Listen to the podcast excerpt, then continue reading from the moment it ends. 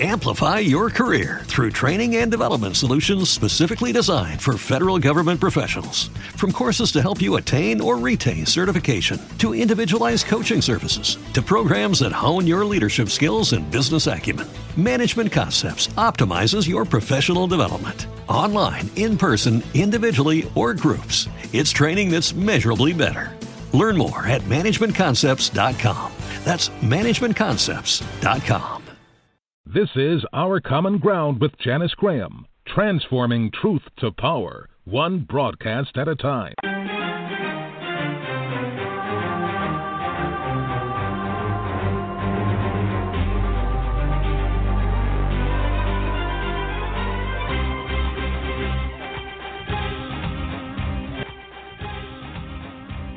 Black people need some peace.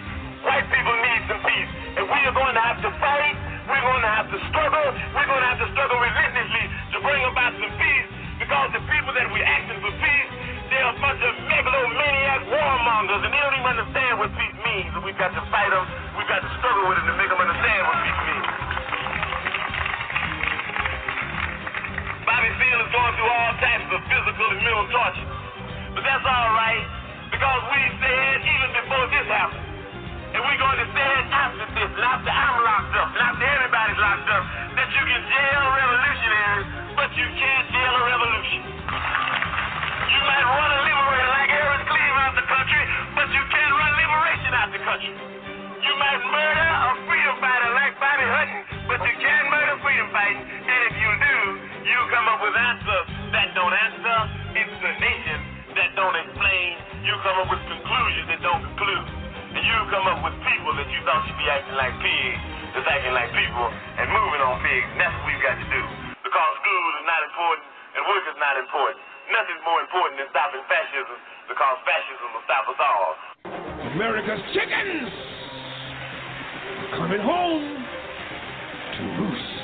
passes a three strike law and then wants us to sing God bless America? No, no, no. Not God bless America.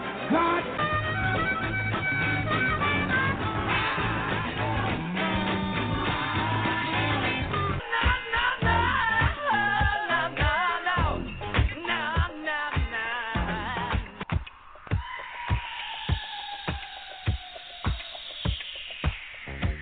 Our Common Ground with Janice Graham. Our common ground, speaking truth to power and ourselves.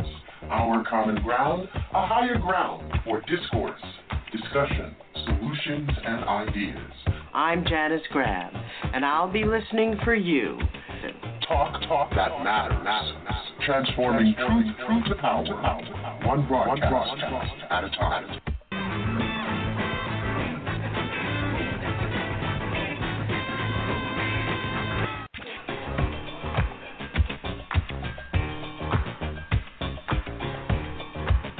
And now to Our Common Ground with Janice Graham.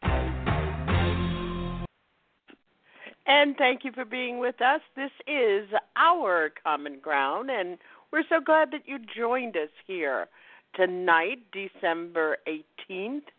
And we are opening up, throwing out a wonderful shout out to the Our Common Ground administrator who um, had a birthday. Happy birthday to El Michelle Loga Odom.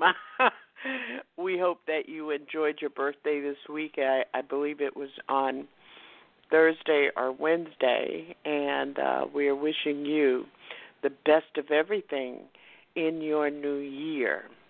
How are you? I hope that everyone is fine as we step tomorrow into the holiday season of 2020.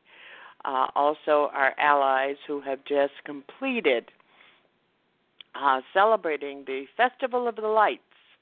Happy Hanukkah to you. We hope that you and your family uh, enjoyed your holiday.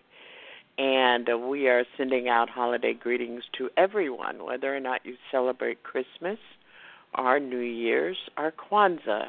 It is a time for family, and one of the things we're going to talk about tonight is um, we're going to ask you to call in and talk about is the whole idea of what holiday spirit means to you this year. Uh, it is the the major holiday uh, season, the longest holiday season, where Americans are not able to freely join with friends and family. Uh, many of you probably missed the office Christmas party, the office holiday party, uh, the neighborhood holiday party. We always, uh, back in Boston, uh, had a neighborhood uh, holiday celebration. Everybody came out, whether or not there was snow on the ground or very cold, and shared hot toddies and apple cider and brought goodies for the children. And we had what we called a door swap. And that door swap was that you would buy a holiday uh, ornament or something for the front door of your neighbor. And uh, you, we would put them in bags, and people would just uh, everybody would bring one, and people would just grab. So if you're listening to us on your smart device, you can join our chatters uh, in our chat room here at Our Common Ground by coming to blogtalkradio.com backslash OCG. We're asking you to let your friends, your allies know that we are here tonight. And we've called this episode of Our Common Ground Playing the Numbers. That's because in our second page, we're going to be featuring the history and uh, discuss the numbers game, uh, which was a gambling scheme that was a uh, economic um, bookmark or uh, in in our community all across the country. And most people don't know the history and the uh, embedded culture of the policymaker, the the numbers man, and uh, what numbers meant. And we're going to talk about that in the in the second page. And we'll also take your calls. We'd be very interested to hear from you about what you remember if you're old enough to remember before the state legal lotteries, the numbers game was still big in our community. Tonight, as we come into our broadcast, uh, we want to take a look at, as we always do, the COVID 19 pandemic numbers. In the 56 states and territory of the United States, there were um, 17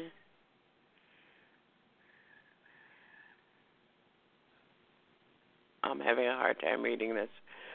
There are currently 113,929 persons who are hospitalized with COVID. This today there have been 307, 831 deaths confirmed as COVID deaths.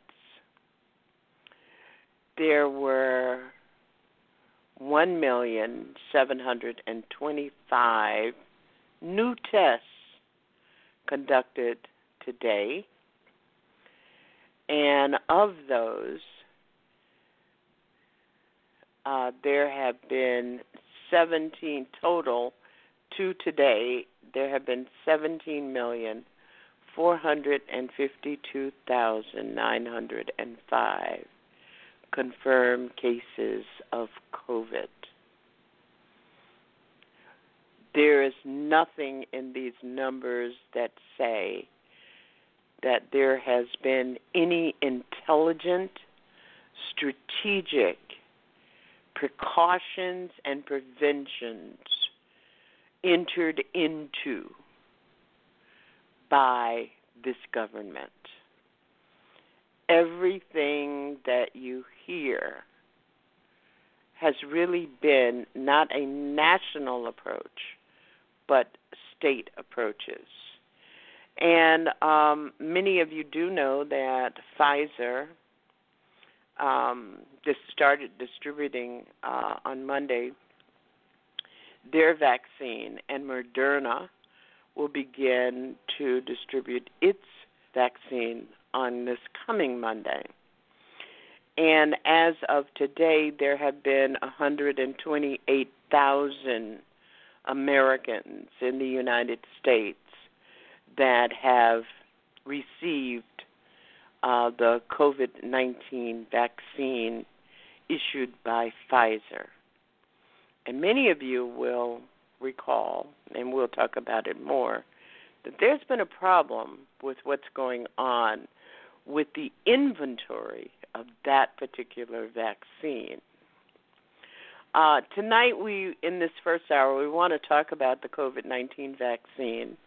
We also want to talk about um, a stimulus package that is not. And um, as a result, um, there will be hundreds of thousands of evictions and more Americans plunging into poverty.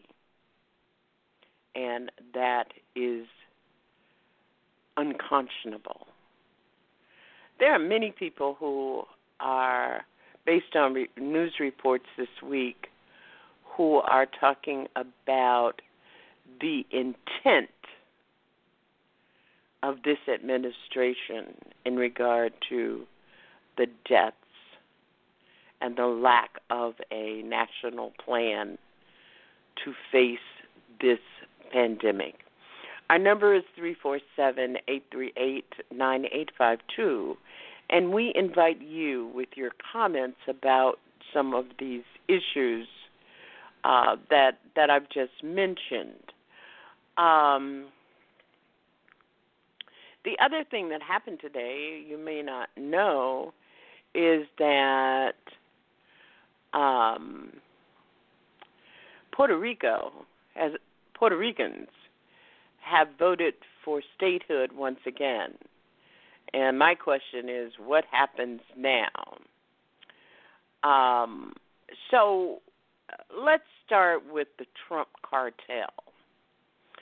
If you've been anywhere close to the to the um, news uh, this week, you have read that Russian hackers have been inside of major government agency uh, computer systems and have hacked.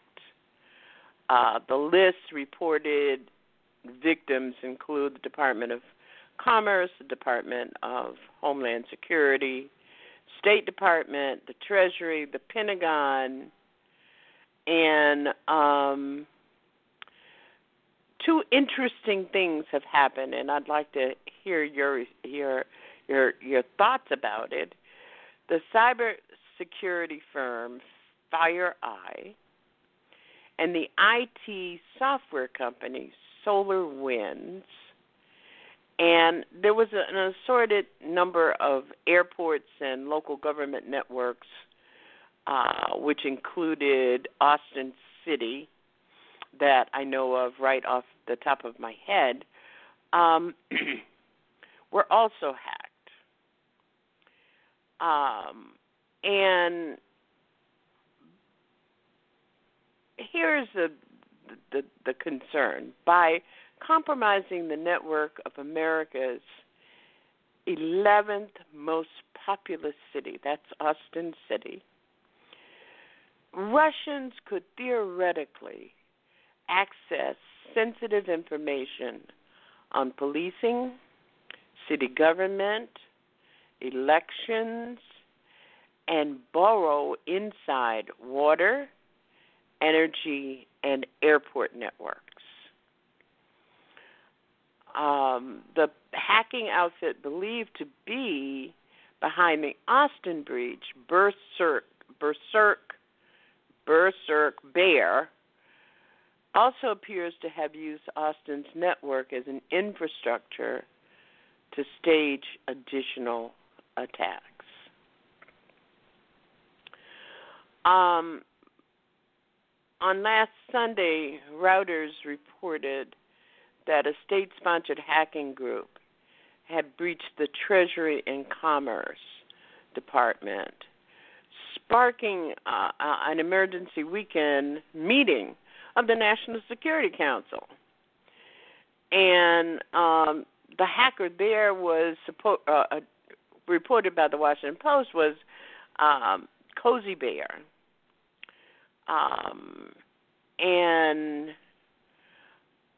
uh, this intrusion into U.S. networks come comes at a, a very awkward time, and and you know one of the things, and you know I I've never been a conspiracy the- theorist, but one of the things I had this discussion with Alpha on the Alpha show last night, but one of the things that we have to be concerned about is the trending of this current I'm calling them a criminal cartel and this Trump coup that has been going on now for weeks.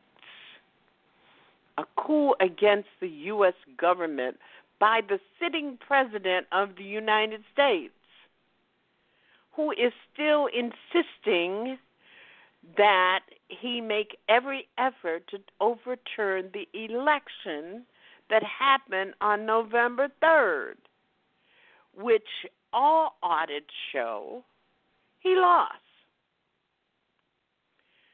So I'm I'm looking at this these this hacking that's going on. And and every hacker has to have a portal that is vulnerable. And I'm wondering why the Pentagon is not handling its own cyber security. I'm just w- wondering that, and whether or not this is a vulnerability that was intentional. The number is three four seven eight three eight nine eight five two. We'd like to hear from you about this. And don't forget when you call in to three four seven eight three eight 9852, you have to select one after you dial in in order to be put into the I want to talk to Janice Q.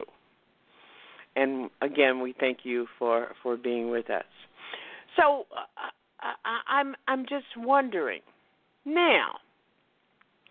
Let's talk about the coronavirus pandemic and and and I think all capitalist corporatists and and crooks are all trying to take advantage. I was I don't know about you, but I was incensed, enraged that Jared Kushner's family's business got sixty million dollars of the PEP money. You know, here some of you got twelve hundred dollar checks, and most of the small businesses that needed it, that were losing their business as a result of the pandemic, got nothing. Well, due to the coronavirus pandemic's decimation of the labor and the expiration of benefits from the government relief package uh, that that pretty much, if they had been continuous, would have kept families afloat. The poverty rate in the United States surged from 9.3% in June to 11.7% in November. In March, the federal government offered a relief package that included one time stimulus payments up to $1,200 per person and and and expanded unemployment insurance benefits, which actually resulted in the poverty rate declining in April, May, and June. There were some Republican governors who adjusted unemployment insurance benefits like Ron corrupt Ron DeSantis in Florida, Kemp in Georgia, and you know the rest of the bandits, the bandits that participate in the cartel. And poverty has has just risen by 3% because the government has not issued a penny for additional stimulus checks. The average unemployment payment from late March to the end of July was approximately $930, but it dropped to about $330 in August.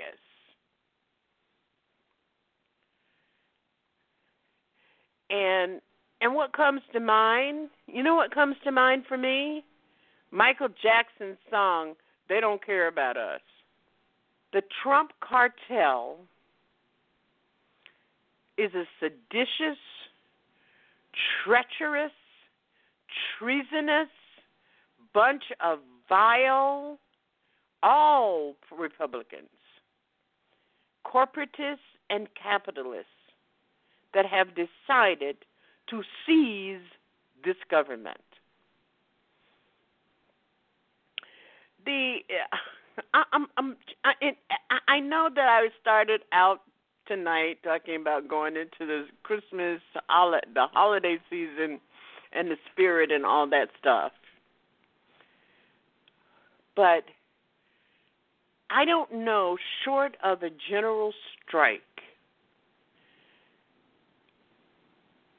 I, I, I don't know what the answer is because the damages that are occurring right now.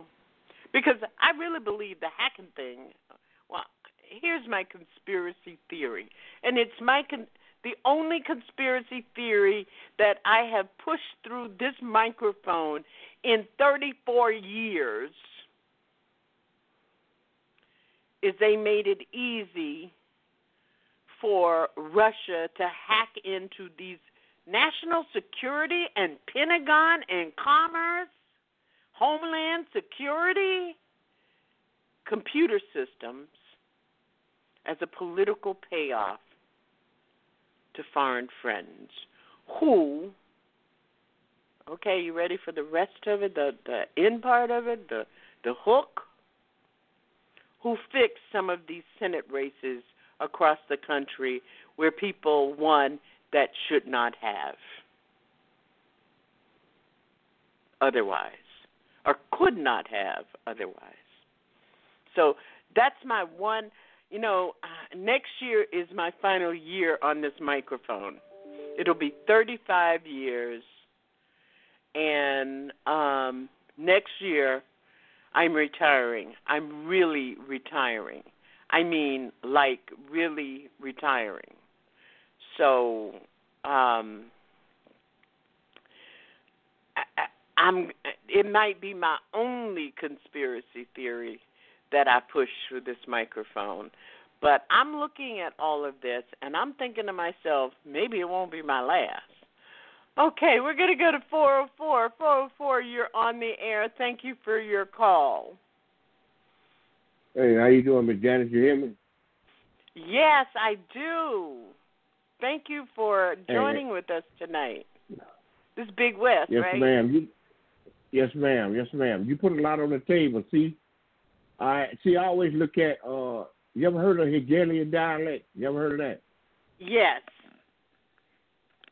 Okay. Go ahead. They create the problem for the family. They create the problem to get the reaction and then they come up with a solution, and then you all I always look at who benefit, who benefit. Okay, so far mm-hmm. see, I study core, I study COINTELPRO. That's what I do. That's what I do with all this paid opposition, and so the uh these hacking things. See, I, whatever the media say, I know this Operation Mockingbird, a conspiracy. Uh, we all here is uh, a result of conspiracy. Okay, when you, when our mama met uh, my daddy, that was a conspiracy. When your mama met your daddy, that was a conspiracy. Okay, and then if you go back to what, yeah, if you go back to what JFK, John F. Kennedy said about conspiracy. Okay, so they try to make it a bad word. When when two or three people uh, uh, uh, get together to do something, that's a conspiracy. But going back to this hacking thing, all right, whatever the media say, I, I do the opposite because they got something called Operation Mockingbird. Okay, well, all every media channel said the same thing. And who benefit from this hacking?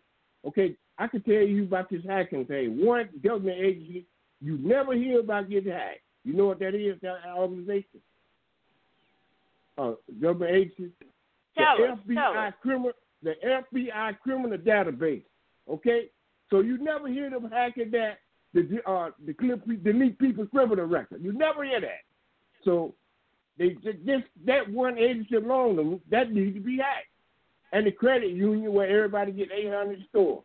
So them two agencies right there, it's all them hacking is an inside job, Okay. Well, you know, you know, Wes, I'm I'm I'm glad you mentioned credit scores mm-hmm. because I think that credit scoring, the the the credit reporting agencies are weapons of the credit, retail, and consumer industry and mm-hmm. banks. Oh, I did hear about Equifax getting hacked a couple of years ago where they said Equifax got hacked. But that was that. That's all them hackers are inside jobs to me. Mhm. Mhm. Well, um, you know, I with this Russian hacking, and you look at the plumbers that got sent into the Pentagon, mm-hmm. and and their job is to clean up what the Trump administration did in the Pentagon and to divert uh, contract money. That's what they're doing.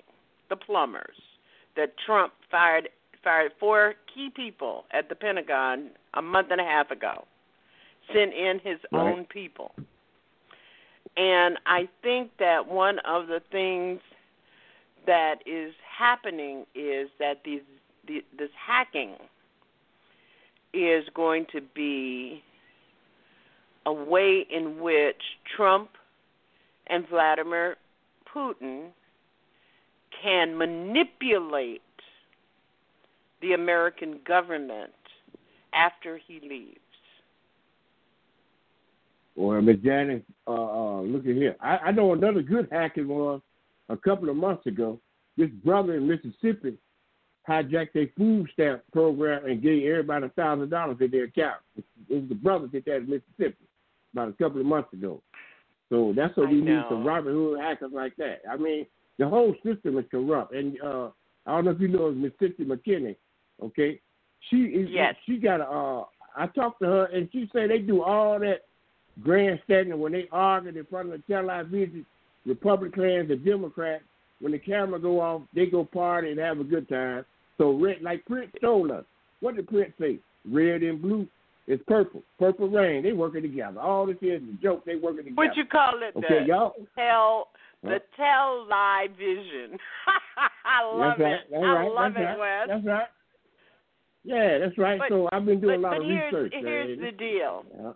I think Mhm. that we are the the the reluctant the reluctant collective. Uh, on one hand, we have no other nation as black people, and on the other hand, we are reluctant to claim it. And I think that we need to have that conversation, that discourse going, rather than attacking each other. And and I, Yeah. I think that we, you know, I, I you know one of the things, Big West. I don't know about you, but Mhm. I grew up in segregation, and one of the basic principles that I learned as a black person from growing up in the Southern uh, freedom movement, from being in the in the Black Panther Party uh, was that, and it was that we don't down each other. Oh yeah, that's In definitely right. Because all us crazy. In public. All us crazy. In public. This whole this whole again, look at here. Now, I don't know if I told you that last week, but all us crazy. Okay, black people we suffer from epigenetics, the stuff that was done to us, and these white folks suffer from this illusion that they're supposed to be in charge all the time. Okay, so I had a debate with a, uh, a white dude on Carl Nelson's show. Okay, I called I called in and said if he's not John Brown chastising his own people like John Brown did, because we black people we chastise each other too much. I agree with you on that. And you know what that devil did? He stuck to code. What he did, he did what Joe Biden and all the rest of them do. Want to talk down to me and tell me uh, uh, I agree with him, I'm going to agree with him. He's not going to be no John Brown and try to talk down to me like I'm his boy, like, like they always mm-hmm. do. So I, mm-hmm. so we all suffer from mental illness, okay? So well, I'm like I don't you. I'm not gonna, uh, down on black people. I, I won't agree. I'm not down black people. That- I Uh-huh. won't agree, Wes, that we suffer from mental illness, but I do think that we suffer from um, a trauma that has been in our history, that we suffered in our history, and that has been passed down from generation to generation. Yeah, Uh, we are we are not mentally ill. What we are is we are reluctant because we don't know who's going to come after us. And that's why I say we can't be in public attacking each other. One of the people one and, the reason I was talking about th- that tonight is because uh right before coming on the air, I discovered that one of the people whose voice that I really respected attacked a, a podcaster, attacked another podcaster unrelenting and in a shameful way, and um and and and then is walking around saying he has nothing to apologize for. So Well, you know again- we got to stop that nonsense. Oh And yeah, that's what the enemy as- want. That's what the, Yeah. I'm thinking As like as Francis Cynthia- Weber. Whatever the white folks Are- like, I do the opposite. Whatever they like, I do the opposite. Every doggone thing, I do the opposite. Okay, it took You know, me half my life things to get this stuff out of, out of my. It took me half of my life to realize they've been lying, and the other half to, uh, to get it back right, to flip everything back Oh. right. So But what we we have been trying for years here at our common ground to do, Wes, is to help us distinguish between the difference of critical analysis um, and just downright being um, what's the word niggly. yeah, that's a that waste. Of, that's a waste of energy, McGannis. That's a waste Yes. of energy, man. To attack our own It soldiers, is. man. We at war, y'all. We at war. So I'm not gonna. I'm gonna tell you a story about uh my grandfather. Okay, me and my cousin was rafters. We was young rafters. You know, uh, uh a horse playing rafters. My grandfather Mhm. came in the room and, and yelled at us, "Stop! Stop that!" So I asked him. I said, "What's wrong with why we just playing?" He told me. You know what he told me, McGannis? He said when he was six years old, he wanted to get a job at the University of Georgia, uh, uh, be an equipment manager. And you know what them devils made him do? Fight another six-year-old black boy to get that job. So when he told me that, Miss Janet, I said I'm never going to attack none of my people unless it's self-defense hear or what I'm telling I hear you. So I mean, I we got to learn that. Wes, it was so great to to hear to hear from you tonight um, because we've we, we do we've got so so many things before us, and the things that are before us are not us. Right. Uh, you we don't see, I'm you know my solution. Look at this is my solution. I do like they do in boxing. What they do, they uh, they they fight for three minutes and they stop. Okay, so I figure that out. If I'm if I'm talking to you and we got disagreement, and I don't go past three minutes because it's only gonna get worse. Like a boxing match, if they go past three minutes, they gonna kill each other. So I, I, I take the bigger high road, and, and like Michelle Obama, and I shut it down. Whether I'm wrong or right, I say, well, I shut it down, and uh, I, I love you, and, and, and we start uh, have another debate about something else. All right, that's uh-huh, how you got to uh-huh. do. Black people, some, Yeah. somebody got to know how to uh, uh, uh, check their tongue and the tone they speak too. I've been studying that tone and, and sound too. So I've been doing a lot yeah, of studying. Yeah. So uh, yeah. I got. Uh, oh, when you when you get ready to leave, are you on the airport and everything? When you Pardon retire, me? Uh huh. Yeah, when, when you retire, when I airport. yeah. But anyway, one more question I want to ask you uh, about Okay. Fred Hampton. You, Fred Hampton, you ever uh, had his, his son on your show, Fred Hampton Jr.?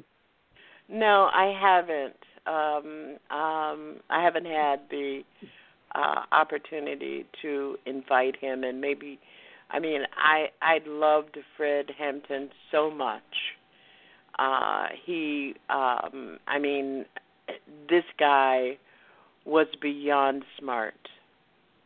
Mm-hmm. and um even you know if if even if we think about the walls that come up as impediments to to a lot of our voices even malcolm uh before Yeah. his assassination if you think about um uh, Dr. King um if you think about Ella Baker and Fannie Lou Hamer and what happened to her after her demonstration and formation of the Southern Democratic Freedom Party.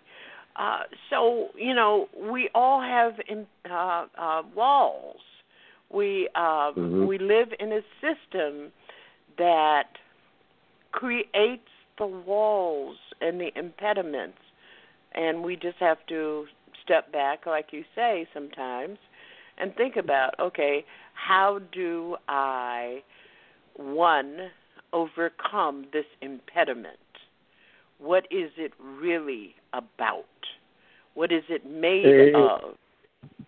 Hey, I'm gonna tell you what got Fred Hampton killed. He was bringing people together. I saw some videos where he had like everybody from every race uh, uh and turned into Mhm. a revolutionary. That's what got him yeah, killed. you're you're long as- absolutely when he when he defended when he was defending um uh at the Abbie Hoffman the the the the trial of 7 Abbie Hoffman and um I can't think of the other guy's name and um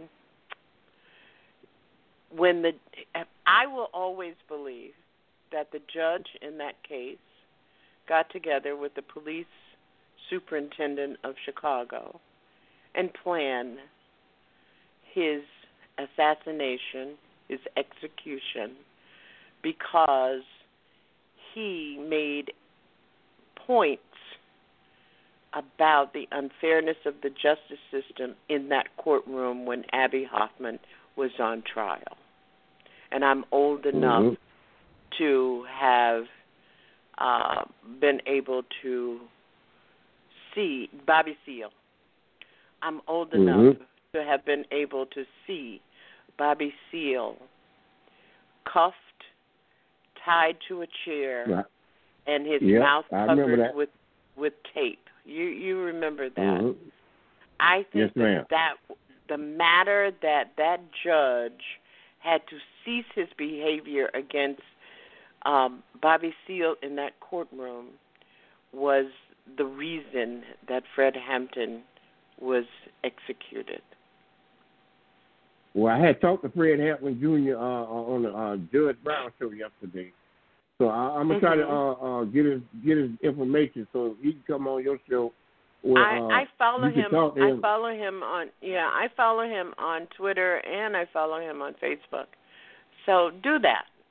Do that. Because you Uh, got a lot of information. you were there with it. You know his daddy, so you he, uh, you'll be Yeah. glad to hear that. So, Yeah, uh, I'm gonna see if yeah. I can get your information so y'all can talk, man. That'll help him out a lot. I mean, I don't blame him for him being angry and mad as hell. If that, I'd probably be Mhm. mad as hell if they did that to my people. So, I mean, he got a right That's to all right. these civil rights Sure enough, these civil rights when their parents got killed, and, and I know they got and I'll tell stuff you, in their head, man. I'll tell you another one who was targeted because of his association with Fred Hampton uh, was uh, Oscar Brown junior mm-hmm. and he was never able to actually produce and make money from his music because he got targeted because he was writing music uh, from the the, the activism of um, the Black Panther Party, the party I- Illinois chapter of the Black Panther Party. Hey Wes, it's been great talking with you. Um, yes, ma'am. We stay hope strong, stay black, and, and, and enjoy the show. It's all a show, all a game, man. It's a joke to me. Yeah. I, I enjoy this stuff. Oh yeah, one more thing. You talking about Well- nasty Kemp, Ku Klux Kemp? He talking about him arguing with Trump, and Kemp was took went to Trump uh, Christmas party last night at the White House. exactly, exactly. so it's all a game. yeah, It's a joke, Yeah. man. So yeah, it is, So and um, I, I look forward to having Cynthia McKinney back on yeah, The- yeah, the my program cousin. They did her wrong. again. Yes, ma'am. I Yeah. love her. I wrote Yeah. her name We did her wrong. Yes, yeah, yeah. But they, they, they, they We they, did her uh, wrong. I agree. But they, they, they uh used that computer against her. They did her wrong. But uh, yeah, yeah, she was my congressman, man, and uh, I love her. Man. I Yeah. wrote her in in 2016. You know, one of the reasons. 2016, I wrote her name in. I, I, that's what I do. I write people's name Yeah. in for the president. I, so all of crooked. Oh, good, good. Okay, thanks, Wes, and you have a great holiday season. And if you can, join us next Wednesday night. I hadn't talked Mhm. about it yet, but I'm doing my annual Kwanzaa teach-in on Wednesday Yeah, night yeah, at 10 that. p.m. right here. Okay, right, you you. You you enjoy your holiday and you stay black. all the time. And you hoodoo, you All hoodoo, you time. hoodoo. You hoodoo. Yes. That was Big Wes. Uh, g- always good to hear uh, hear from him. Our number is three four seven eight three eight nine eight five two. We're talking about COVID nineteen vaccine. I really would be happy to hear uh, from any of you out there who have had the vaccine. Uh, there's a lot of discussion in our community about uh, the vaccine's efficacy and the intent of pushing it. Um, all this stuff all of a sudden about black people need to really take it. We are, but there's one question that really um, comes up for me, and that is the question of whether the side effects of this vaccine or any problems you might have with this vaccine are greater than the problems uh, that um, you would have if you are infected with COVID 19. Uh, I think I might have mentioned that my pulmonary specialist um, has indicated, well, because I can't take a saturation of oxygen more than 25% for anything. Um, I would be essentially untreatable if I got into severe respiratory um, arrest uh, as a result of the of the virus. Um, and that is one of the reasons I am being so cautious, so very cautious. Uh, our number three four seven eight three eight nine eight five two. Uh, stimulus packages on the table, and um, I am so concerned about the numbers of people um, who will see on January 1st eviction notices. Um, and and it's being estimated that more than 14 million American households are at risk of eviction. Um, and that comes from the global investment bank Stout, with nearly 5 million of those households expected to receive those notices as early as January 1st, when the ban on evictions will expire.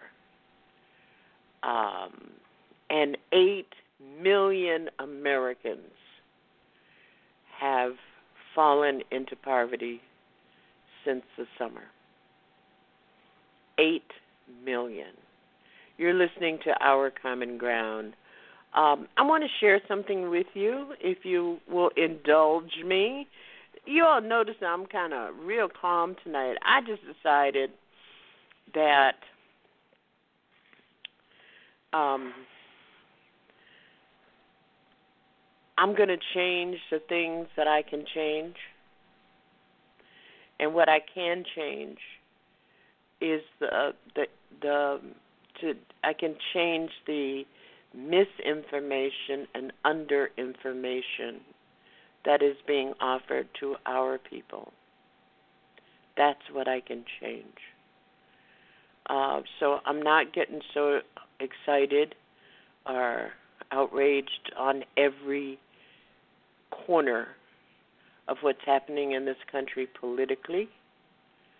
Um, I think that we have to be strategic. You know, in consulting, and you know, I did consulting for a long time.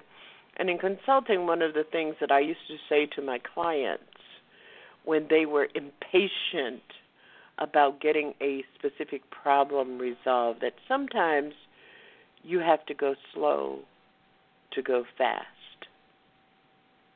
And I think with this Biden administration, whether we like him or we don't like him, that's who we have. So we can continue to. I, I think that smart black people, I mean, people who have really re- done a lot of reading and who have the ability to be critical thinkers, have the capacity to be critical thinkers, sometimes get lost in their own thinking mechanisms that they get blocked, they get blind, blind sight, they they develop a blind side. You don't like Democrats? You had eight and four is twelve. Twelve years to change the shit. 12 years. Nobody gets 12 years to plan and execute something major. Usually it's always a five year plan. You had 12 years to evaluate Boston, Chicago, San Antonio, Dallas, Houston, Atlanta, Marietta, uh, um, all over the country to organize groups of people, activists, who would evaluate the 15 and the five year plans that every city has to submit to HUD for approval on housing plans. 12 years. 12 years. Was it last week? Oh no, it was something else I was talking about, and I kept saying twelve days a slave, twelve years a slave. That guy never ever lost sight of I got to get the hell out of here. But we had you didn't like Obama, you didn't like Trump. Twelve years to address policy mistakes, policy um, holes.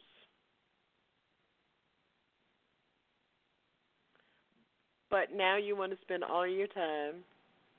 Oh, Trump's not. Um, um, Biden's not going to do anything for us. Look what he did. Look what he did over there. Look what he did over there.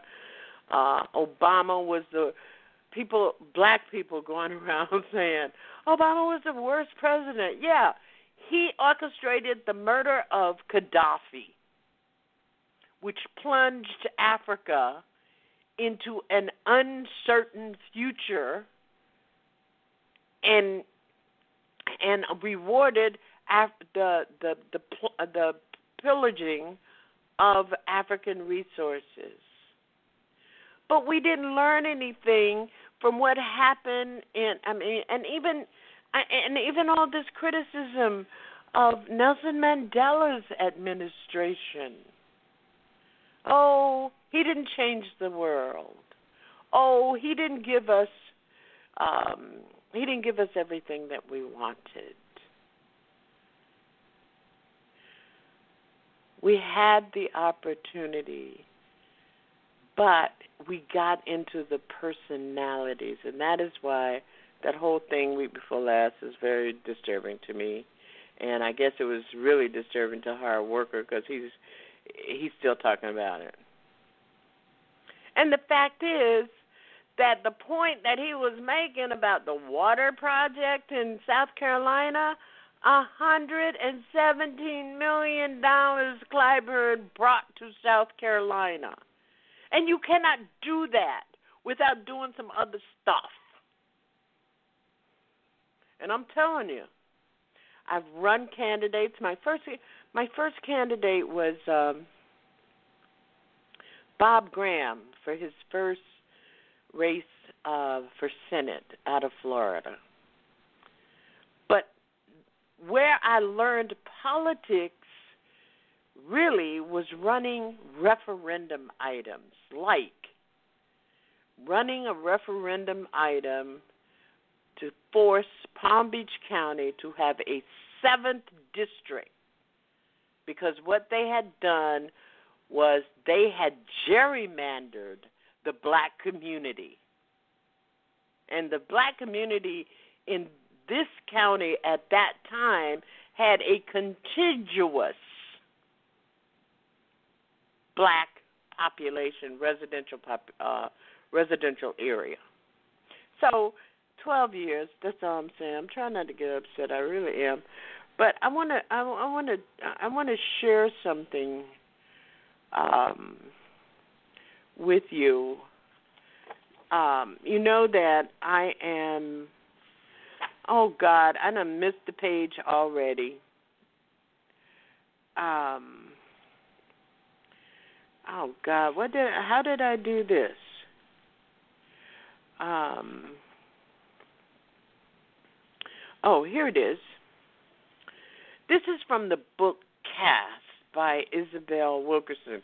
And now all the black people said, oh, the Boston Review, which I've been reading for a hundred years, the Boston Review is now uh, questioning whether or not some writer from the Boston Review is questioning. There was an article this week, and all the black people jumped right on it. Oh yeah, uh, Isabel Wilkerson. She's not of the working class. She's not um, poor and destitute, so she can't really talk about race in America. And and the book really is about caste. C A S T E is not R A C E. Okay?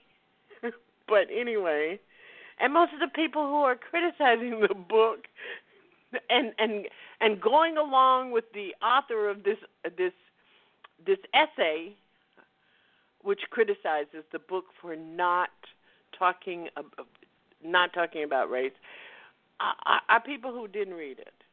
You know that I know that you didn't read it when I read your comments. Okay. So I wanted to share as we go into this to, to the holiday season, uh, into Kwanzaa especially, and I do want to let people know that next Wednesday night at 10 p.m. I will be doing my annual Kwanzaa teach in. I didn't do it last year um, because I was, you know, you know, I had to hide out from the plantation owners um, for for almost two years.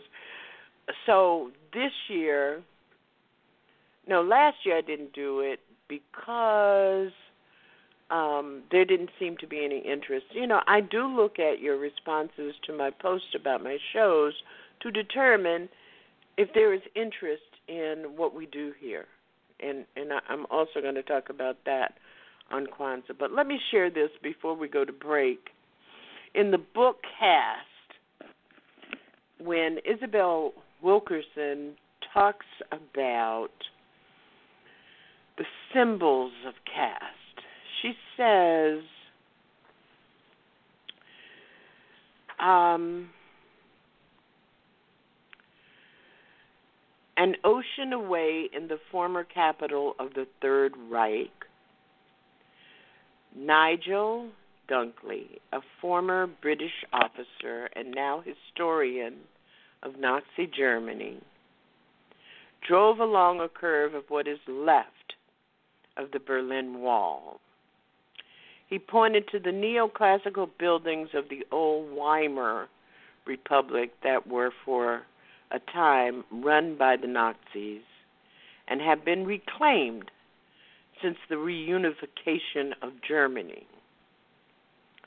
The office towers and government buildings came to a halt and gave way to a modernist Stonehenge on 4.7 acres, the size of three football fields, where once there had been the death strip to catch defectors in the Cold War. 2,711 concrete rectangles, as if a field of chiseled coffins of varying heights stand in formation, separated by just enough space for people to walk between them and to contemplate their meaning. The stones undulate and dip toward the center where the ground hollows out, so that when a visitor reaches the interior, the traffic noise dies away. The air grows still, and you are trapped in shadow, isolated with the magnitude of what the stones represent. This is the memorial to the murdered Jews of Europe who perished during the Holocaust. There is no sign, no gate, no fence, no list of the six million. The stones are as regimented as the Nazis and as anonymous as the captives shorn of identity in the concentration camps. Since 2005, the memorial has borne mute witness to anyone who wishes to come day or night. The designer of the memorial, Peter Eisenman, a New York architect, chose not to explain the meaning of the number 2711 or very much else about the installation. Quote, I wanted people to have a feeling of being in the present and an experience that they had never had before.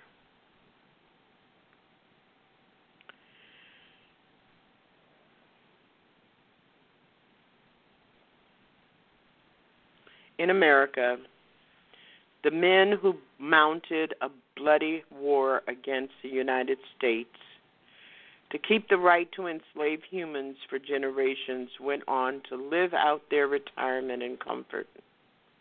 Confederate President Jefferson Davis went on to write his memoirs at a plantation in Mississippi that is now the site of his presidential library. Robert E. Lee became an esteemed college president. When they died, they were both granted state funerals with military honors and were revered with statues and monuments.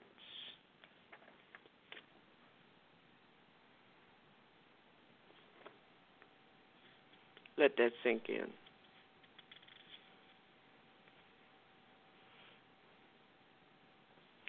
She also writes that in Germany, few people will proudly admit to having been related to Nazis or will openly defend the Nazi case. Not even members of Germany's right wing Alternative for Germany party would suggest glorifying that part of the past. The Germans who may privately mourn for family members lost at the front, Neiman writes, know that their loved ones cannot be publicly honored without honoring the cause for which they died. And now that you know, you are in America. I spent six months in Berlin when I was very young. I was a graduate student. And in Berlin, you cannot move around the city without running into symbols that honor those who were tortured and killed because they are Jews. In America, there are few people, few places where our ancestors are honored, are reviewed. You're listening to Our Common Ground. I'm Janice Graham. Thank you for being with us, and we're going to take a break. We are going to take a break. This is our common ground. Can you dig it?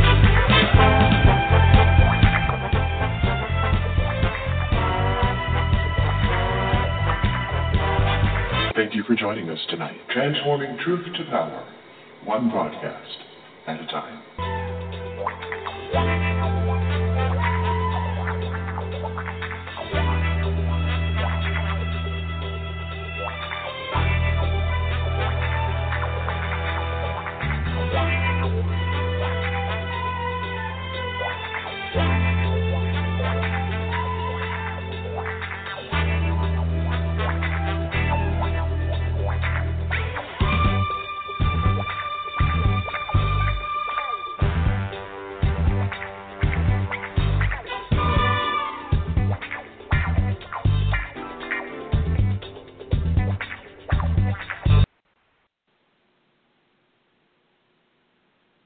Here are the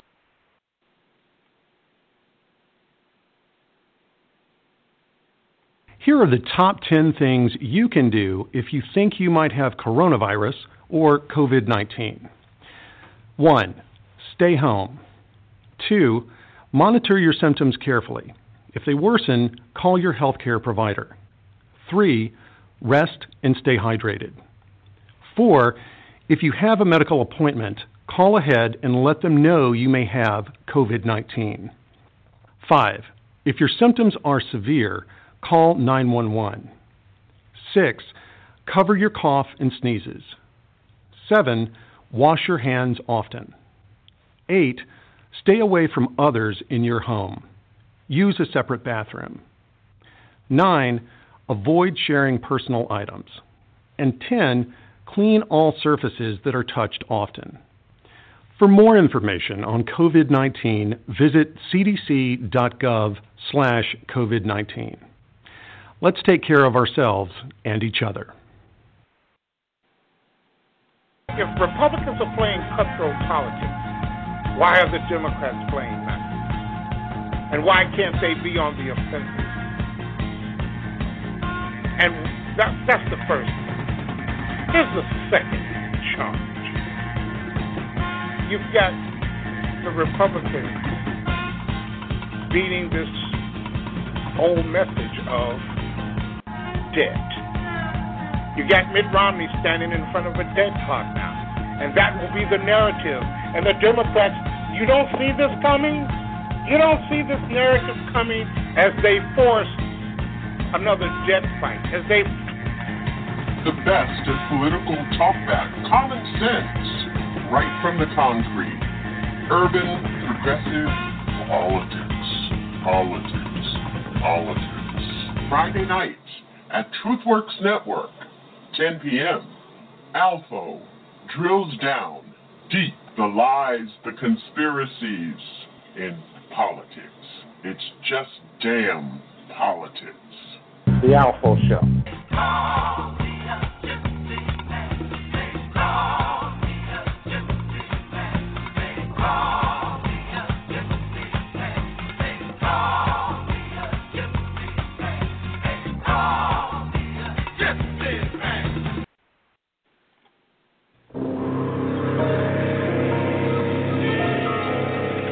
Because our society is only as strong as all its individuals.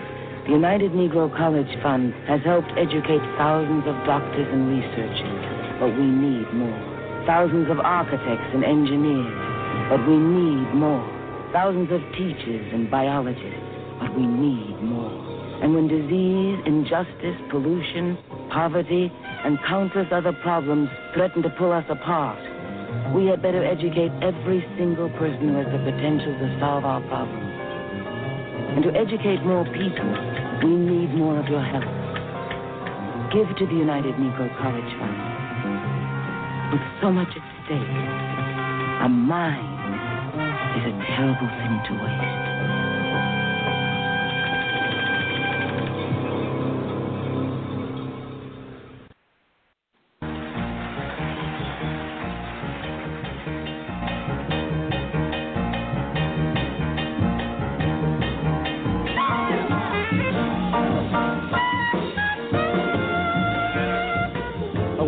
Where's and where's that honey? Where's my God and where's my money? Unreal values, a crass distortion. Unwed mothers need abortion. Kind of brings to my old young King Tut. He did it now, trying to make it real compared to what You're listening to Our Common Ground with Janice Graham, transforming truth to power, one broadcast at a time.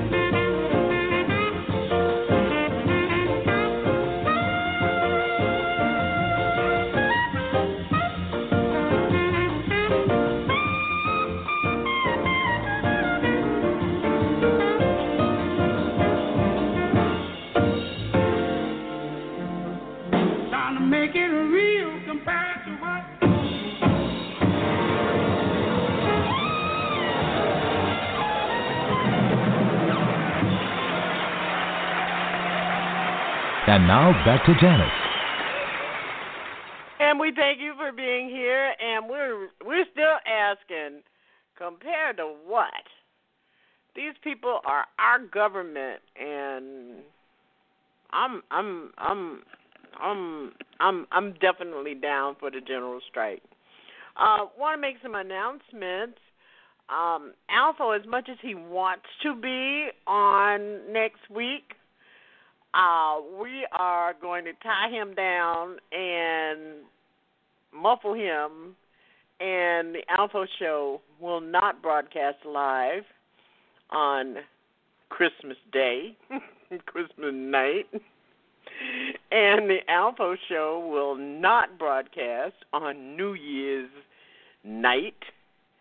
So Alpha will be returning on January 7th at TruthWorks Network. Uh, the other is that we have some friends who um, are doing some great work on these internets, and we want to remind you about them. Real Talk with Zakia Sankara Jabbar, and she has been with us as a guest. She now has her own podcast on Thursday night on the YouTubes.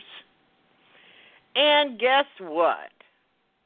And I'm sure he's listening, but he didn't give me all the specific information. But the Our Common Ground voice, Pascal Robert, now has a podcast along with Jason Myles. And uh, it's called This Is Revolution, and they will have their first uh, scheduled podcast on live both of these, Real Talk with Zakia Sankara Jabbar, and um, This is Revolution with Jason Myles and Pascal Robert, are live. And um, they are both on YouTube, but This is Revolution with Pascal and Jason will broadcast on YouTube for the first time on Tuesday night. And he's listening, and he can call in and tell me the time because I don't know the time because uh, he didn't tell me the time. So um, we um, want to remind you about that. As to our common ground, we will not be with you next Saturday night, and we will not be with you. We're going to be taking off on um, um, for New Year's uh, weekend. So we will be returning on January 8th.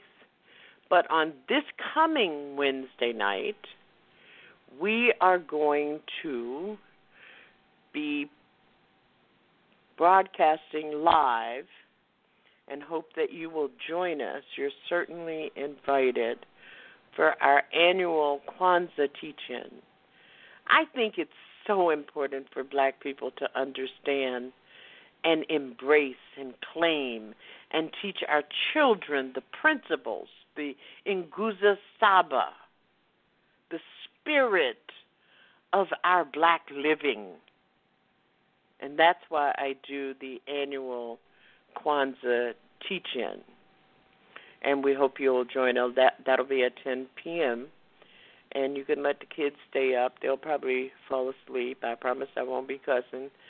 So um, we hope that you will enjoy in in enjoying as we prepare for our holiday season. And I know that this, you know, the Christmas and the New Year's, um, you know, even Boris Johnson, in uh, the Prime Minister of the UK, announced today that he's canceling all restaurants, he's canceling all public gatherings for Christmas and New Year's to bring down the pandemic in that country. Um, you know, and we've got the Trump cartel, criminal cartel, international criminal cartel, um, running around and doing nothing, saying nothing, and trying to take advantage of a vaccine where there's been work on it for seven years and for a vaccine for which it will uh, is designed to bring down to shut down this pandemic and he was telling us that covid was a hoax do you all remember that right okay now that we're in our second hour, and we thank you for hanging out with us. Um, we're going to have a lot of changes on this program come the beginning of the year, and we will talk with you about it. Um, a lot of changes, different changes. Um, I will be going into approaching next year, next October, my 35th year on the air, and that is a lot of radio stations uh, and two locations on the internet since the internet was being made available to us. And at the end of that time, I will be retiring my microphone. Um, this this thing has changed so much it is all about commentary and the host's opinion and the, uh, many of you will agree that while I might throw some ideas out and some solutions out, it has been my intent, the mission of this show, is to have people who have – thought about this, researched an issue, um, written about it, taught about it, learned from the best black minds in this country about this black struggle. So uh, we hope um, to have a a good year next year. Um, you know, and one of the things is the media. It, it this it, the the new media has changed everything. Uh, I finally did have a conversation with my mentor, my radio mentor. My first radio mentor was Bob Law out of New York, WBAI, uh, who did uh, Night Talk and had been doing it for a couple of years before I met him who who who took my hand and said this is the kind of stuff that we need to do. And Bob and I co-hosted co-chaired the National Association of Black Talk Hosts for maybe about 6 or 7 years until the corporate media started luring, sucking up and canceling what I would call the best of black talk. Um, and the genre started to disappear. So, you know, you still have a few of us. Uh, Joe Madison is still around. Um, and XM uh, XM radio really screwed up what uh, Cathy Hughes had done at WOL in Washington D.C. in putting together uh, the first uh, 24 hour, seven days a week black talk uh, lineup, including herself. And then after, uh, I, we'd have to we'd have to have two more hours to talk about that. But anyway, uh, um, so now you've got black voices who um, all dis- dispersed and being controlled by corporate media, and it's a damn shame. But anyway, we're in our second hour, and if you'd like to join our chatters in our chat room, you can come to Blog Talk Radio backslash OCG. Tonight we're featuring the history uh, I decided to throw in a, in a feature. I don't want you to go away to your holiday with all of this politics, all this nasty corp, uh, nasty corruption, uh, treason, and sedition going along. You can get that from um, somewhere else. But but I, I think that there are parts of our history that are so intriguing and so in history, uh, so interesting. So tonight we're featuring the history of uh, and discussing the numbers game. You know the policy the policy game. And I do have a clip of an interview of someone who was a policy man in New York who talks about it but the numbers were a sprawling black run business for decades across this country. In 1971, the New York Times reported that an estimated 60% of the area's economic life in New York depended on cash flow from the numbers, which employed an estimate of 100,000 workers across the five boroughs. And numbers, men and women, uh, in many ways fill the void left by a formal economy indifferent to black residents. They blank, bankroll many small businesses, from bars to restaurants to corner groceries, and also save many businesses from bankruptcy. These bankers helped get out the vote, buttress black civil rights groups, and contributed to black political candidate campaigns. In most of the history, you may read the criminal aspects of the numbers or the policymakers rather than the everyday part of who they were in in the communal, reciprocal, and congratulatory qualities. Only one image captures the whimsical design tip sheets used to help players choose a number to play. Most of us are familiar with the Sonny Boy Dream Book, Old Aunt Dinah's Dream Book, and the Gypsy Witch Dream Book of Numbers, two of many simple yet illuminating publications used as Bibles for the people who played them. Interpreted dreams by assigning three digit numbers to different symbols and nearly an image or experience that could appear in a in a dream. And each each week, the Sonny Boys numbers were published in a national black newspaper, the Pittsburgh Courier.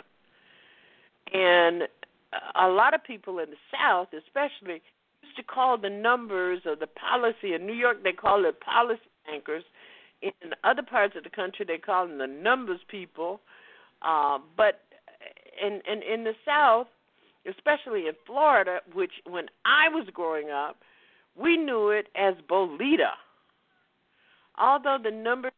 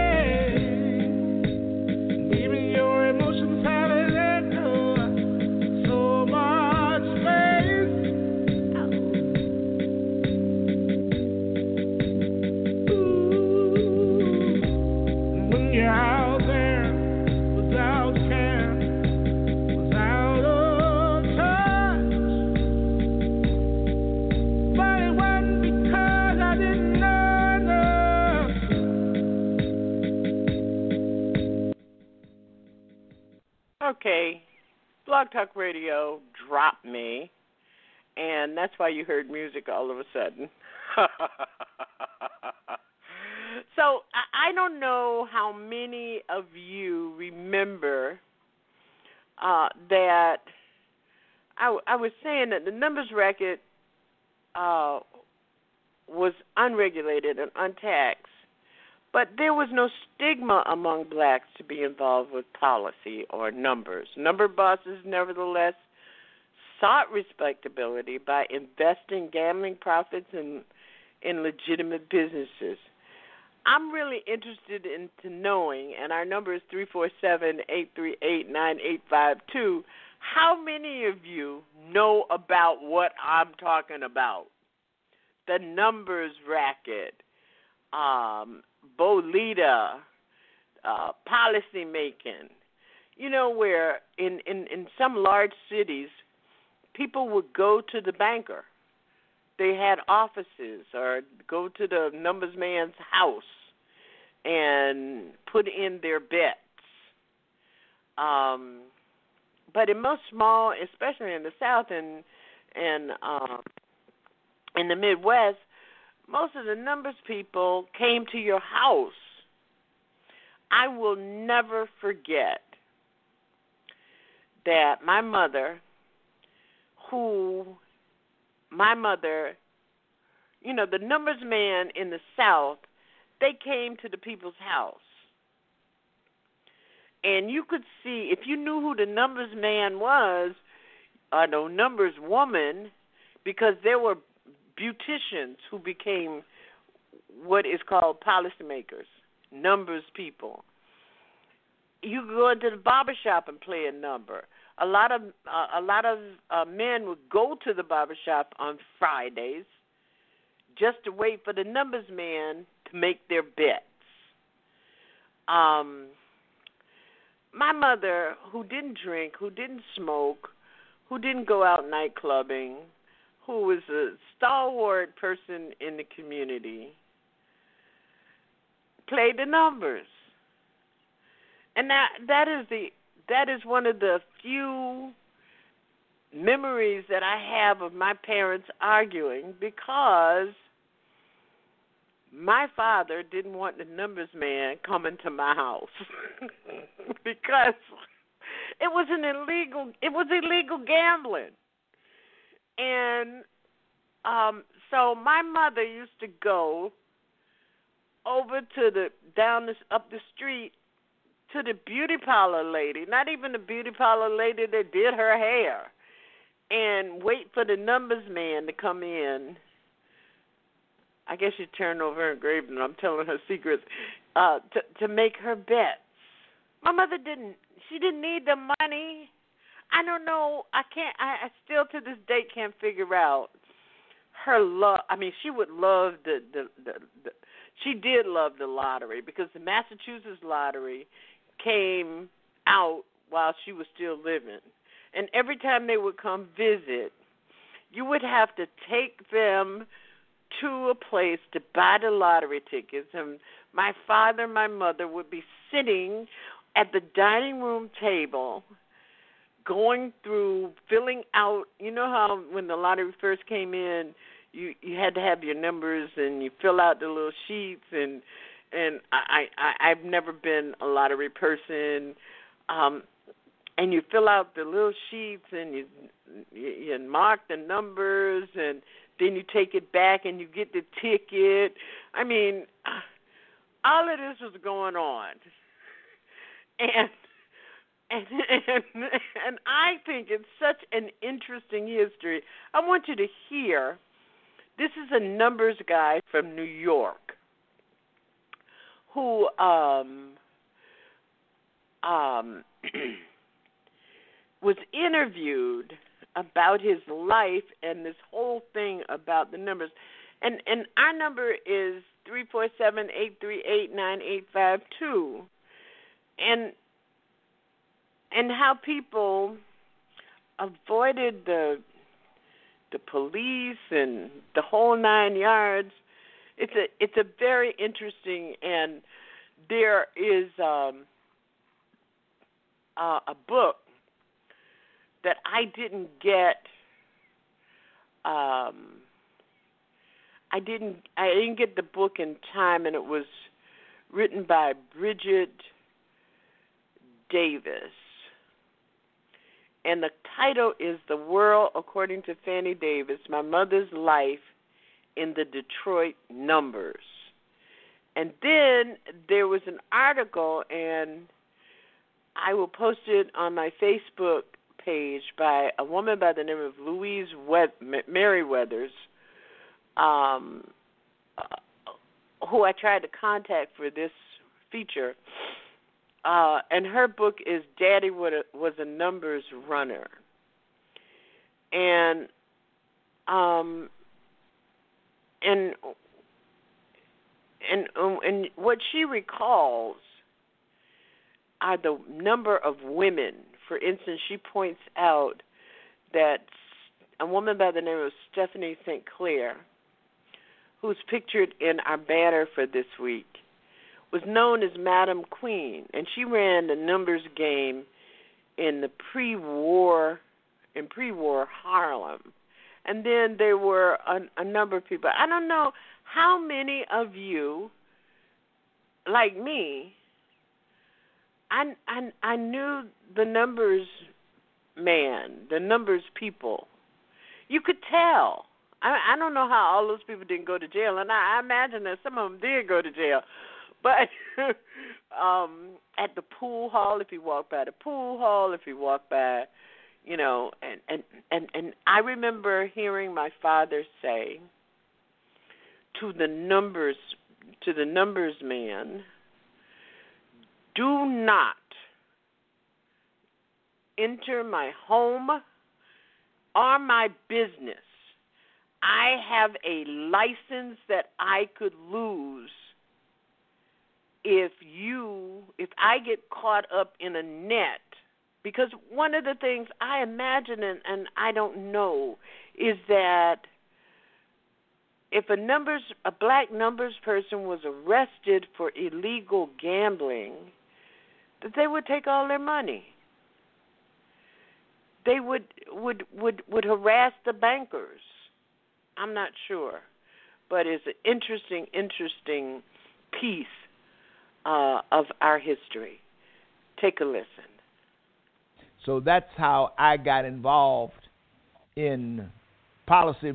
Became my business, okay. uh, so to speak. You know, um, when um, and as I started to to gather information on them on on the policy wheels themselves, of course, I started to realize that it was a it was a true business in the black community. It was not a gamble. It was a business. It was uh, uh, it was a business that employed uh, uh, probably altogether some twenty thousand African Americans worked in policy at various levels.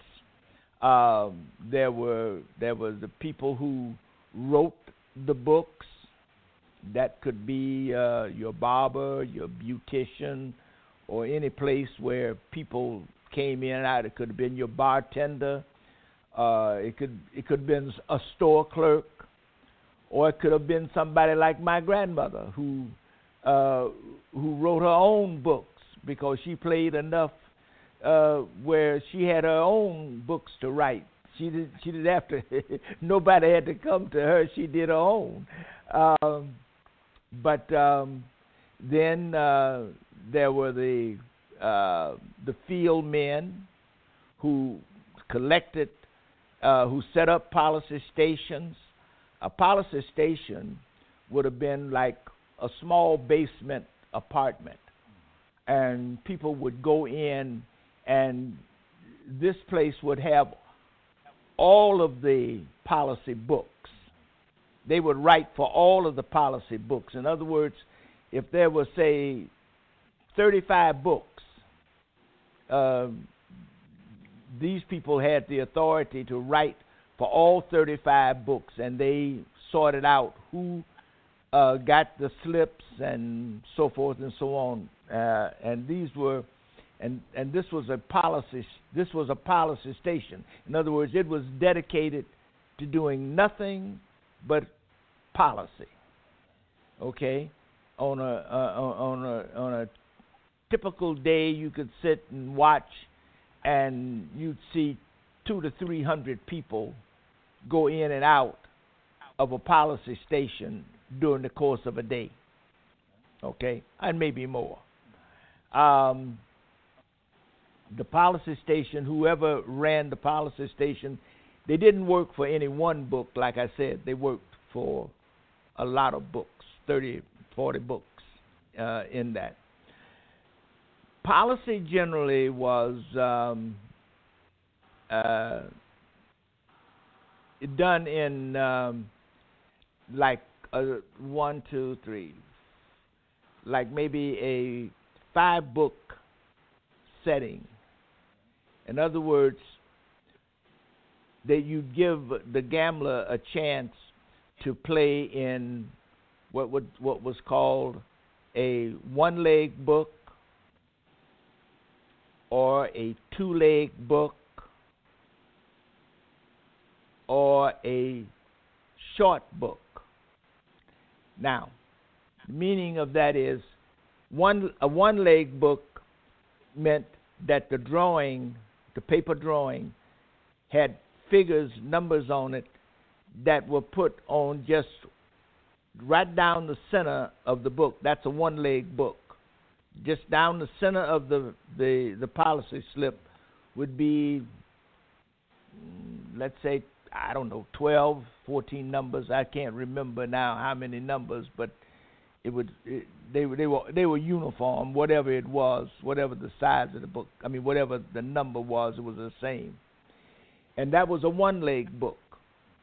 Then you'd have, if you turn that if you turn that slip over, there would be two rows on either side of the book, running up the sides of the book.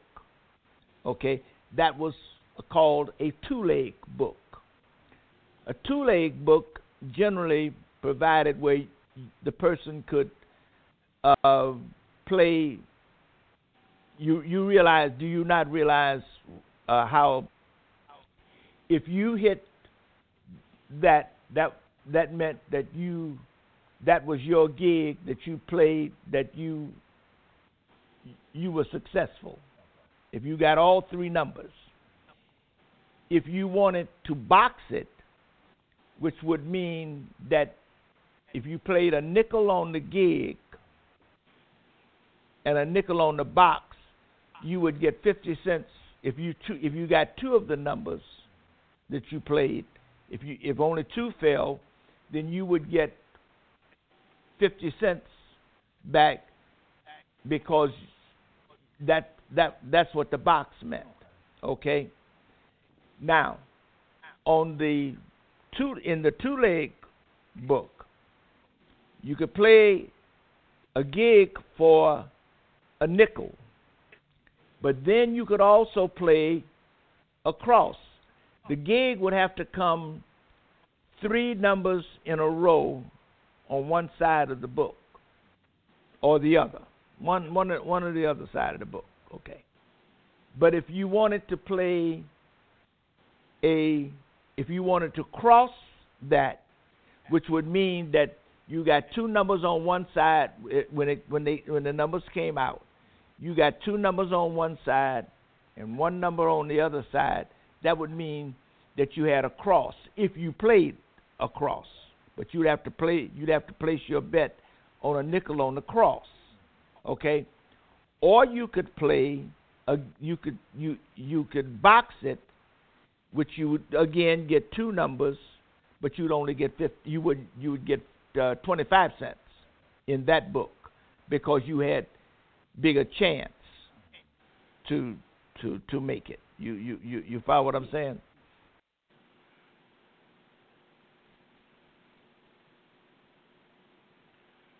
the guys, the the policy kings. This guy certainly fits the profile okay. of of of Roe. I mean, he is sharp. He is he's a light skinned African American, which which most of them were. They uh, most of the most of the kings were were light skinned uh, uh, guys. Yeah, and um, they were. Um, all of most of them were all of them I can't think of one that wasn't educated. They were guys who who went to college, who who came out and said, "I'm not going to go to the post office to go to work. That's just not what I'm going to do with my education." and they and they became and and and and they went into the policy business. He was a state representative, and he worked his life trying to get policy, trying to get policy legalized to the point because all that's happened is they took policy, and that's what today's lottery is about. Every state now uses the lottery in some form or another. And and they and when they instituted lottery, the lottery they said it was going to be for education. I promise you, it's mostly gone to the general fund to use because it was that's that was a cash cow. In in my day coming up, the truth is, uh, I knew many godfathers they didn't kill anybody. They didn't, but they they ran organizations with without doing that. It was you want to if if if you're going to make some money, you're going to do what I tell you to do, and you're going to do it the way I tell you to do it. You know, and uh, and and and that Dawson was as close to being a godfather as anything you you'd ever it, it, it better really. I mean uh like i say he didn't he didn't he didn't have to kill anybody. He worked on 55th street but the barber shop was owned by a greek guy the greek's wife convinced Nolan. Nolan was doing the Greek's wife. Okay. Okay. And the Greek's wife uh, convinced him that he could sell dope. Nolan went into that, got caught, and went to jail. In those days, that was a, I mean, that was a way out kind of an offense. No, blacks were not into that kind of trade. We we didn't know anything about it at all. So when he came out, he wanted to go into the policy business because policy was still a money maker and he still had money and uh,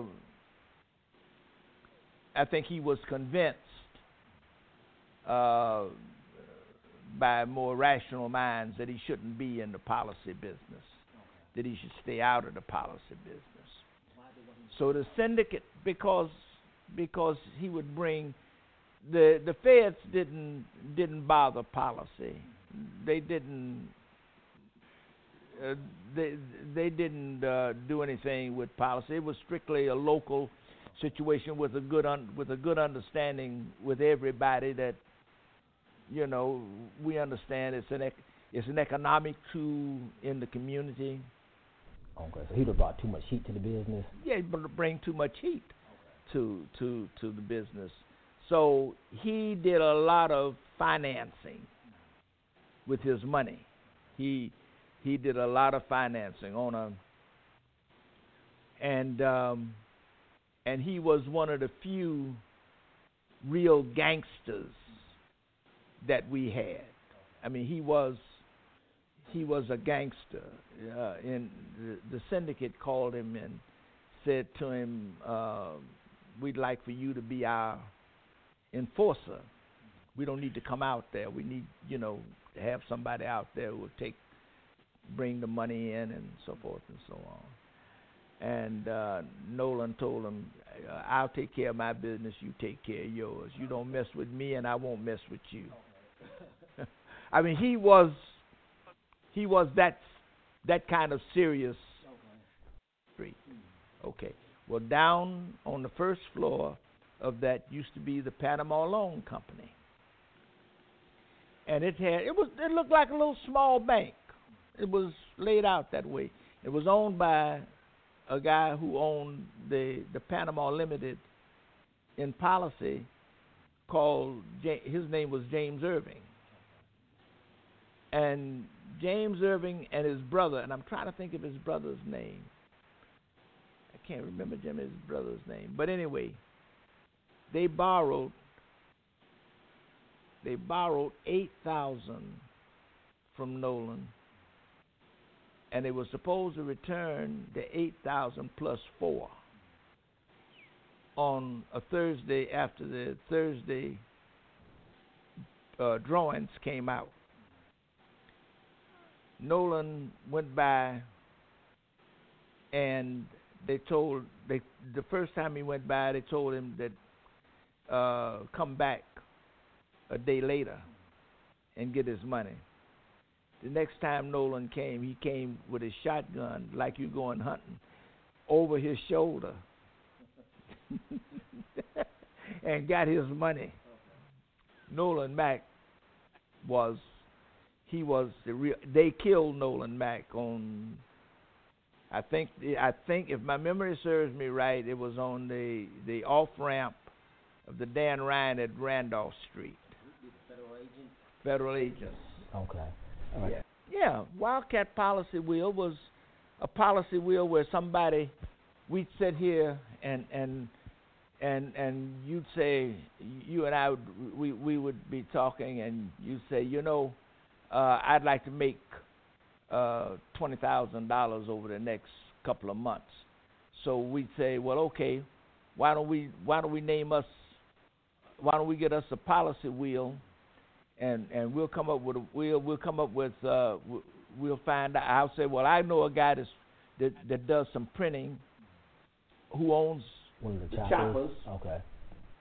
and he'll all we have to do is get the all we got to do is get uh the cylinders made up in our you know with our name on it, our our, our policy name on it, and um, we get two three guys that we know to go out and put these put these drawings out, and we'd be in business.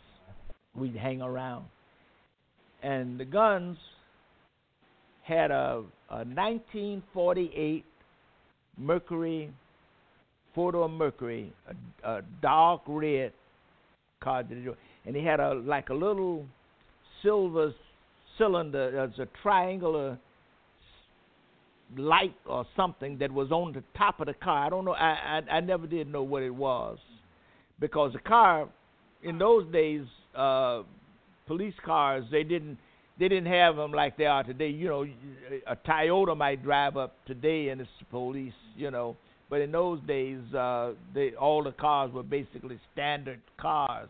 Even the plain plain clothes cars were still black cars. You know. Um, but the guns drove up and he he got out and it was in the winter time because he I remember he had on a, a, a coat and but we were standing outside and he said to the guys he says fellas when I come back I want you all to be gone off this corner so he just turned he just turned his his his, his body as if he was as if he was about to walk back to the car. And then he turned his body back and said, "I'm back." and start swinging that club. Okay. Now, see, guy couldn't do that today. Everybody, the the the the the the people would be all over him. But the truth is, how do you prevent crime? You stop crime where it is. You you come up if you come up on somebody who's suspicious like that, you need to question what, where you going. Who are you? Why are you standing here? That's what that's what policemen did. This is our common ground. Can you dig it?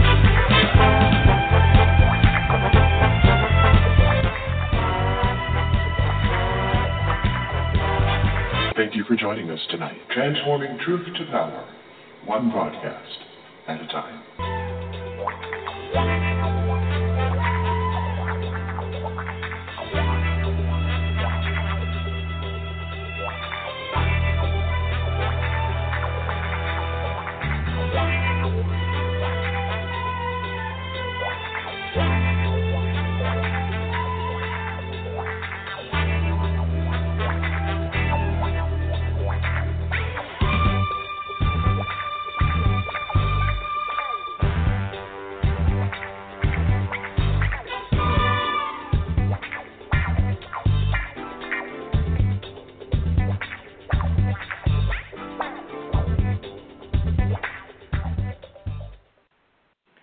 We do thank you for being with us and and hanging in here on this future and playing the numbers.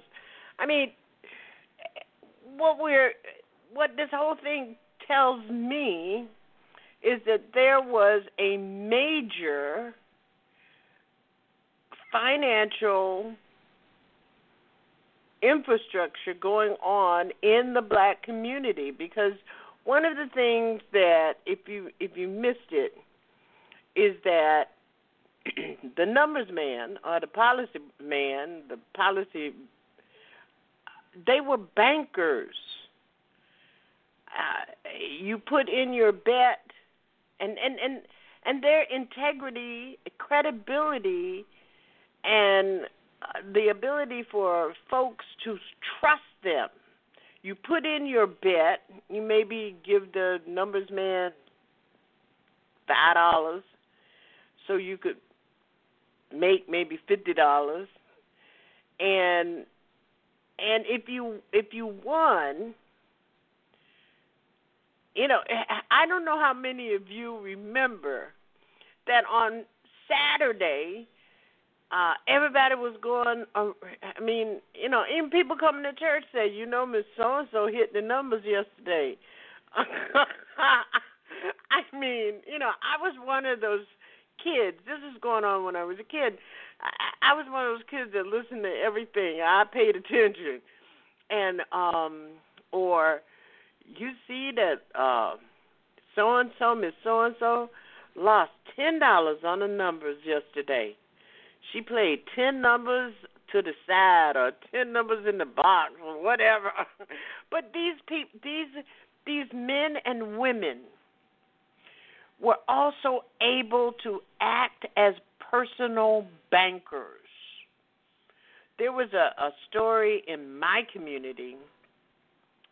Uh, one of the numbers guys, the big number guy, and they called him Cracker Johnson. And of course, there's always a story with it. Uh, it is said, and I'm not, I don't have any facts on this, that Cracker Johnson was shot dead because these are these were people who they dressed up. You know, many of them, as my father explained it to me to to me um, as an adult, they were people who came in and out of the major cities Atlanta, uh, New York, uh, Los Angeles, and they would travel there often, especially the numbers of people in the South.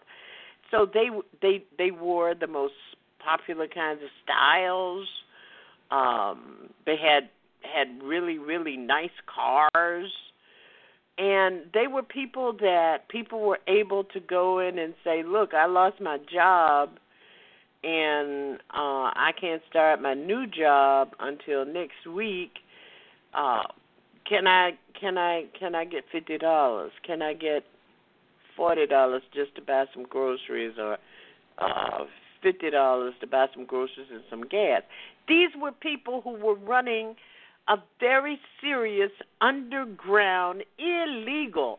You know, I took a look at uh, an interview that Bridgett Davis who also teaches at Baruch College of the City of New York, City University of New York.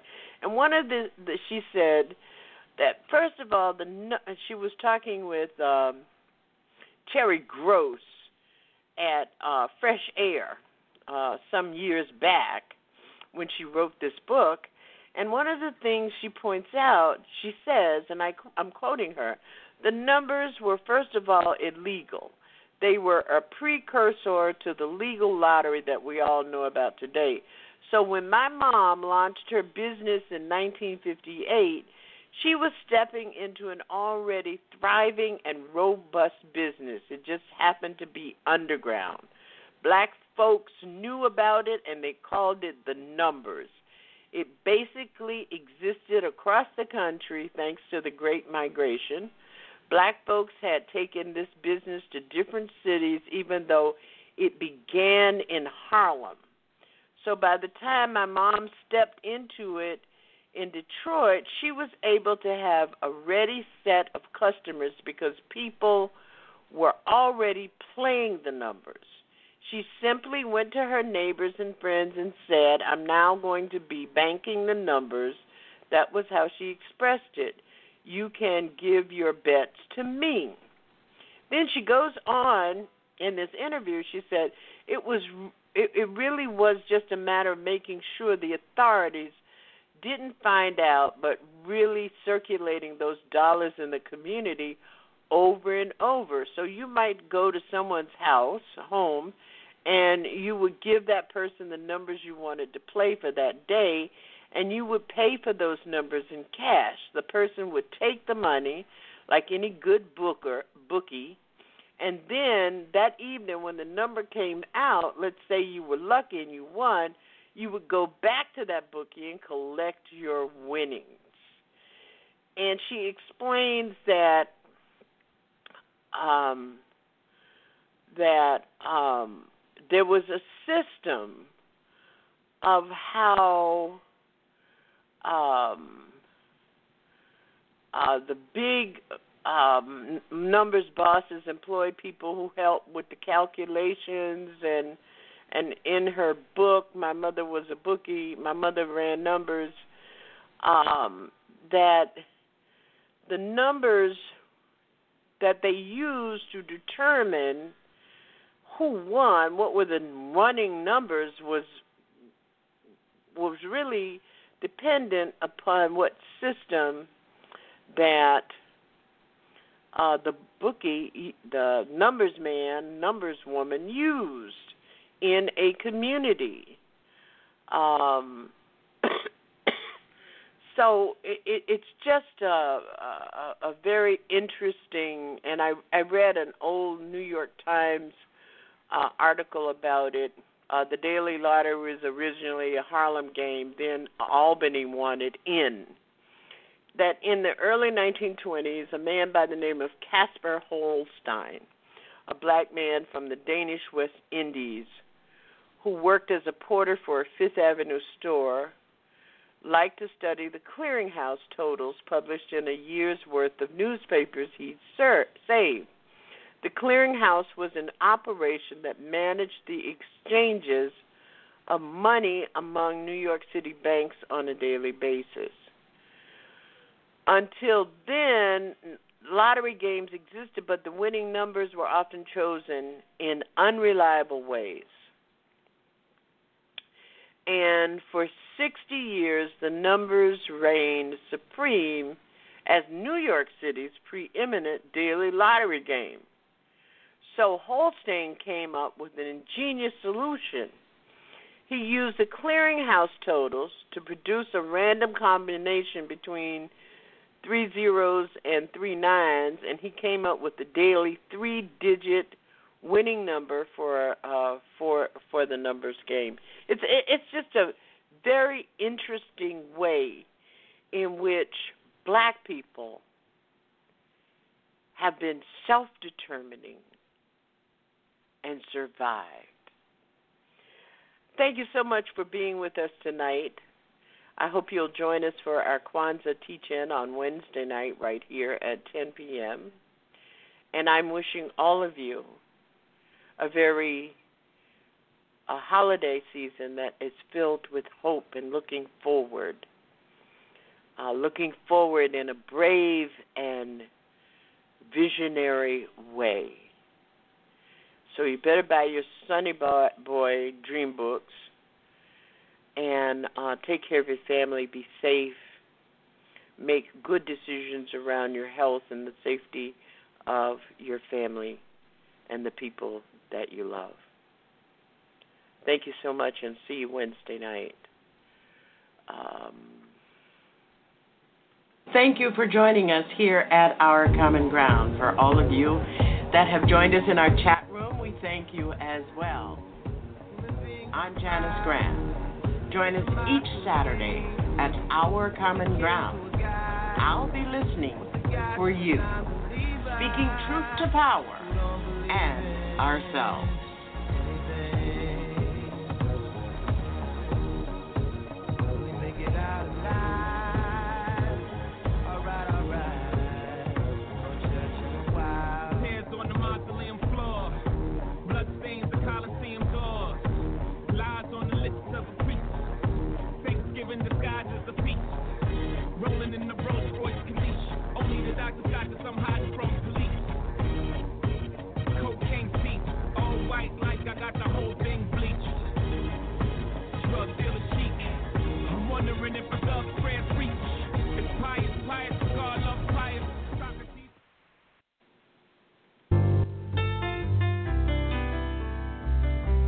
Pieces of a man.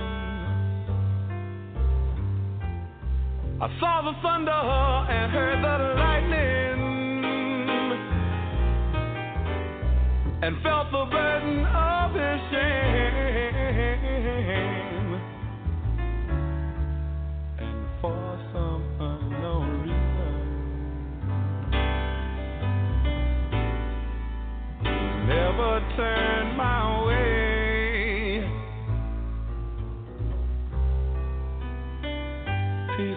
of that letter. We talked about the room, and now I hear the sound of sirens come through the gloom. But they don't know what they are doing. They could hardly understand.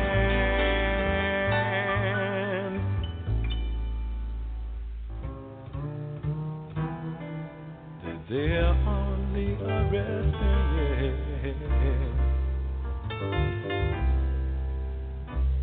pieces of a man.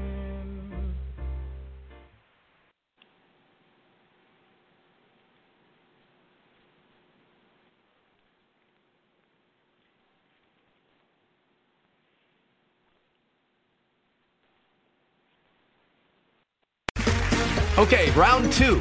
Name something that's not boring. A laundry? Ooh, a book club. Computer solitaire, huh? Ah, sorry, we were looking for Chumba Casino. That's right. ChumbaCasino.com has over 100 casino style games. Join today and play for free for your chance to redeem some serious prizes.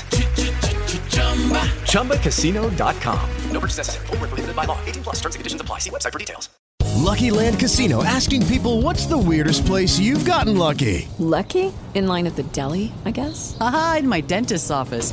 More than once, actually. Do I have to say? Yes, you do. In the car before my kids' PTA meeting. Really? Yes. Excuse me, what's the weirdest place you've gotten lucky? I never win and tell. Well, there you have it. You can get lucky anywhere playing at LuckyLandSlots.com. Play for free right now. Are you feeling lucky? No purchase necessary. Void where prohibited by law. 18 plus. Terms and conditions apply. See website for details.